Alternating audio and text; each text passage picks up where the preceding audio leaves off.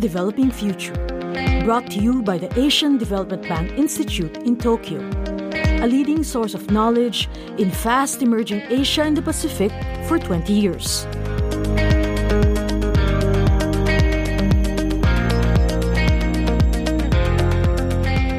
Japanese banks, insurance companies, and pension funds are investing in the U.S. and other financial markets due to the low or even negative interest rates at home.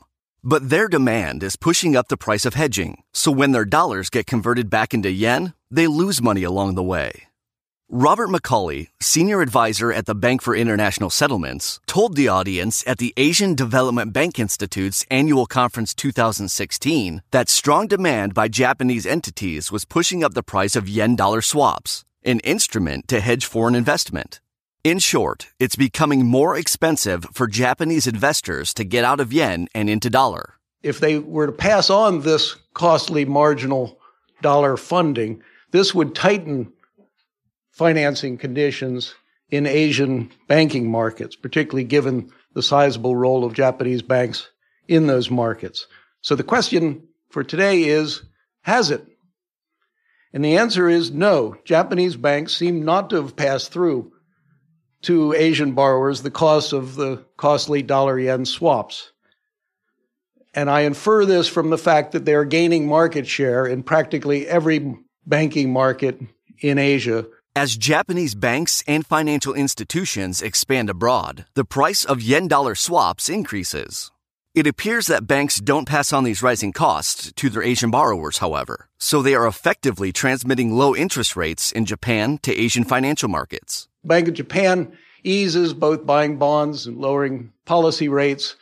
This leads to hedged outflows into foreign bonds by, say, the institutional investors of Japan which in turn puts downward pressure on U.S. bond yields, which in turn provokes U.S. outflows into Asian local currency and dollar bond markets. Low or negative interest rates in Japan not only push Japanese banks to expand into Asia, they also lead to financial outflows from Japan into the U.S. bond market, where they push down bond yields, the compensation required by investors to hold more long term bonds.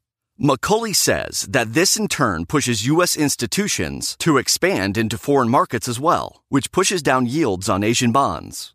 Japanese banks are thus facing declining returns in Asian markets and rising costs of investing in those markets. But despite this, they continue to expand in Asia. Before the 2008 global financial crisis, hedging foreign investment was less difficult.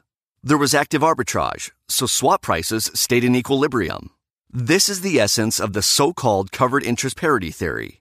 Since the crisis, however, swap prices have systematically diverged. So, as banks expand their market share abroad, their costs also rise. Current swap market divergence reflects an excess of demand for US dollars.